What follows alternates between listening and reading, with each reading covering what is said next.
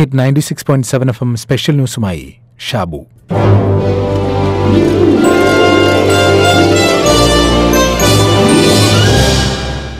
മുട്ടത്തുവർക്കിയുടെ പഞ്ചായത്ത് വിലക്ക് എന്ന നോവലിനെ ആസ്പദമാക്കി കെ എസ് സേതുമാധവന്റെ സംവിധാനത്തിൽ പ്രേംനസീറും ഷീലയും അടൂർ ഭാസിയുമൊക്കെ തകർത്തഭിനയിച്ച ചിത്രമാണ് സ്ഥാനാർത്ഥി സാറാമ. ഒരു പഞ്ചായത്ത് തെരഞ്ഞെടുപ്പിന്റെ മുഴുവൻ ചൂടും ചൂരും അഭ്രപാളികളിൽ ആവിഷ്കരിച്ച ചിത്രം. ആ ചിത്രത്തിലെ കുരുവിപ്പെട്ടി നമ്മുടെ പെട്ടി കടുവാപ്പെട്ടിക്കോട്ടില്ല എന്ന പാട്ട് അന്നും ഇന്നും വലിയ ഹിറ്റാണ്. തെരഞ്ഞെടുപ്പ് കാലത്ത് രാഷ്ട്രീയക്കാർ കാട്ടിക്കൂട്ടുന്ന എല്ലാ കസർത്തുകളും പച്ചയായി തന്നെ ആ സിനിമയിൽ പറഞ്ഞിട്ടുണ്ട്. ഏഴാം വാർഡിലെ സ്ഥാനാർത്ഥി സാറാമയ്ക്കു വേണ്ടി വോട്ട് അഭ്യർത്ഥിച്ചുകൊണ്ട് അടൂർ ഭാസി അവതരിപ്പിക്കുന്ന കഥാപാത്രം നാട്ടുകാർക്ക് മുന്നിൽ പറയുന്ന വാഗ്ദാന പെരുമഴ ഓർമ്മയില്ലേ? സാറാമ ജയിച്ചാൽ പഞ്ചായത്തിനെ പറുദീസയാക്കുമെന്ന ആ പ്രശസ്ത പാട്ട്.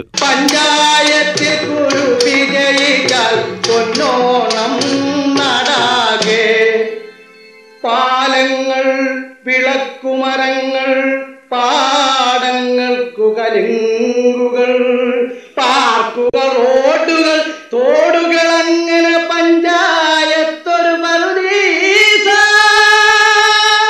സ്ഥാനാർത്ഥി സാറാമ എന്ന ചിത്രമിറങ്ങിയിട്ട് ഏതാണ്ട് അരനൂറ്റാണ്ട് കഴിഞ്ഞു.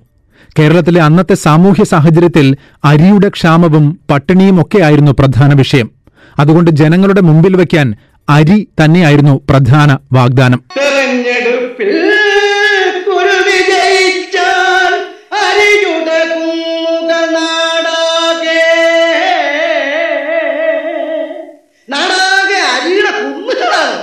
തെരഞ്ഞെടുപ്പിൽ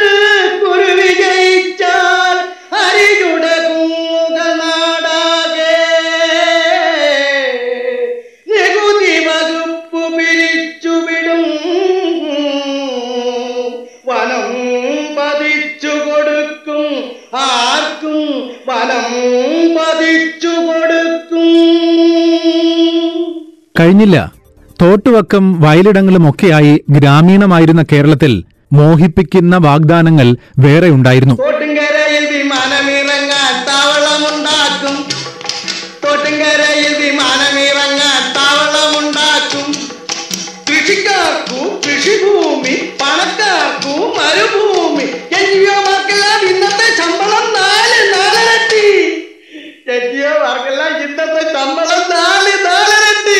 സ്ഥാനാർത്ഥി സാറാമയിലെ പഞ്ചായത്ത് തെരഞ്ഞെടുപ്പിൽ നിന്ന് രണ്ടായിരത്തി ഇരുപതിലെ പഞ്ചായത്ത് തെരഞ്ഞെടുപ്പിലേക്ക് എത്തുമ്പോൾ കേരളം കേരളമാകെ മാറിയിരിക്കുന്നു എന്ന് എല്ലാവർക്കും അറിയാം.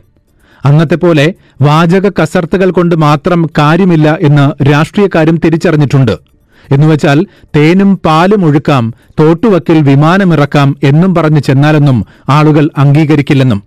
അതുകൊണ്ട് ചിലപ്പോൾ ജാതി പറയും അല്ലെങ്കിൽ ബന്ധം പറയും അതുമല്ലെങ്കിൽ അവരിൽ ഒരാളാകും മുമ്പ് തമിഴ്നാട്ടിലെ ഡിണ്ടിഗലിൽ മത്സരിക്കുമ്പോൾ തമിഴ്നടൻ മൻസൂർ അലി ഖാന്റെ പ്രചരണം കണ്ട് നമ്മൾ മലയാളികൾ ചോദിച്ചില്ലേ എന്തൊരു പ്രഹസനമാണ് സാറേ എന്ന്.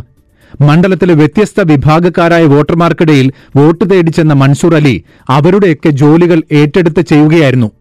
ഉള്ളി വിൽപ്പനക്കാർക്കൊപ്പം ഉള്ളി വിൽക്കുന്നു പച്ചക്കറി കച്ചവടക്കാർക്കൊപ്പം പച്ചക്കറി വിൽക്കുന്നു കരിക്കു കച്ചവടക്കാരെ സഹായിക്കാൻ കരിക്കു വെട്ടുന്നു വീടുകളിലെത്തി സ്ത്രീകൾക്ക് വേണ്ടി ചമ്മന്തി അരച്ചു കൊടുക്കുന്നു കുട്ടികളെ കൊഞ്ചിക്കുന്നു ചായ അടിക്കുന്നു പാലളന്നു കൊടുക്കുന്നു സൈക്കിൾ റിക്ഷ ചവിട്ടുന്നു മാലിന്യം തൂത്തുവാരുന്നു. സംഗതി സമൂഹ മാധ്യമങ്ങളിൽ വൈറലായി. ഇതൊന്നും നമ്മുടെ നാട്ടിൽ നടക്കില്ലെന്ന് ആരും പറയണ്ട. ഏതാണ്ട് ഇതിന് സമാനമായി പലരും കസർത്തുകൾ കാട്ടുന്നുണ്ട്. പക്ഷേ കഴിഞ്ഞ തെരഞ്ഞെടുപ്പുകൾ പോലെയല്ല ഇക്കുറി. കോവിഡ് കാലമാണ്. രാഷ്ട്രീയ പാർട്ടികളുടെയും സ്ഥാനാർത്ഥികളുടെയും വോട്ട് പിടുത്തത്തിൽ കോവിഡ് വലിയ മാറ്റങ്ങൾ വരുത്തിയിട്ടുണ്ട്.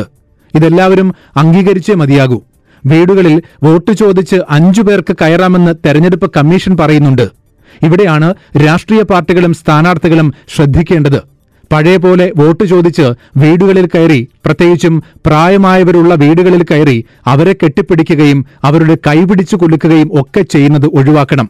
അടുക്കള വരെ കയറി ബന്ധം സ്ഥാപിക്കുകയും വെള്ളം വാങ്ങി കുടിക്കുകയും ചമ്മന്തി അരയ്ക്കുകയും അതിന്റെ കൂട്ടത്തിൽ അല്പം ജാതി പറയുകയും ഒക്കെ ചെയ്യുന്നത് കോവിഡ് കാലത്ത് ഒഴിവാക്കിയേ മതിയാകൂ. ഓർക്കേണ്ട പ്രധാനപ്പെട്ട കാര്യം എന്തെന്നാൽ വീടുകളിലുള്ള പ്രായമായവരെ ഓർത്ത് മാത്രം അവർക്ക് സമ്പർക്കത്തിലൂടെ എങ്ങാനും കോവിഡ് വരുമോ എന്ന് ഭയന്ന് അവധി പോലും മാറ്റിവച്ചിരിക്കുന്ന എത്രയോ പ്രവാസികളുണ്ട് എന്നറിയുമോ? അതുകൊണ്ട് വോട്ടുപിടുത്തത്തിന്റെ ഭാഗമായി വീടുകളിൽ കയറി സമ്പർക്കമുണ്ടാകുന്ന തരത്തിൽ പെരുമാറരുത്. വോട്ടുപിടുത്തം വേണം അതെല്ലാം കോവിഡ് മാനദണ്ഡങ്ങൾ പാലിച്ചു മാത്രം. സ്ഥാനാർത്ഥി സാറാമയിൽ നിന്ന് വെള്ളിമൂങ്ങയിലെ മാമച്ചന്റെ വോട്ടുപിടുത്തത്തിലേക്ക് എത്തുമ്പോൾ പാടുന്നൊരു പാട്ടില്ലേ? തോന്നിപ്പിച്ചാൽ മതിയെന്ന പാട്ട്. മാവേലിക്ക് ശേഷം ഞാനേ ഉള്ളൂ എന്ന് തോന്നിപ്പിക്കുന്നത് അത്രയും മതി. ബാക്കിയൊക്കെ കോവിഡ് കഴിഞ്ഞിട്ട്. ചത്തുകിടക്കണ കാരണോരെ ചെന്ന് പുകഴ്ത്തണ മാവോളം നിക്കാഹിനും പൗത്തീസിനും ആളാകുവാൻ നീ പോണം. മാവേലിക്കു ശേഷം നീയെയുള്ളെന്നോരോ മാളോരെയും തോന്നിപ്പിച്ചാൽ നീയേ നേതാവ്.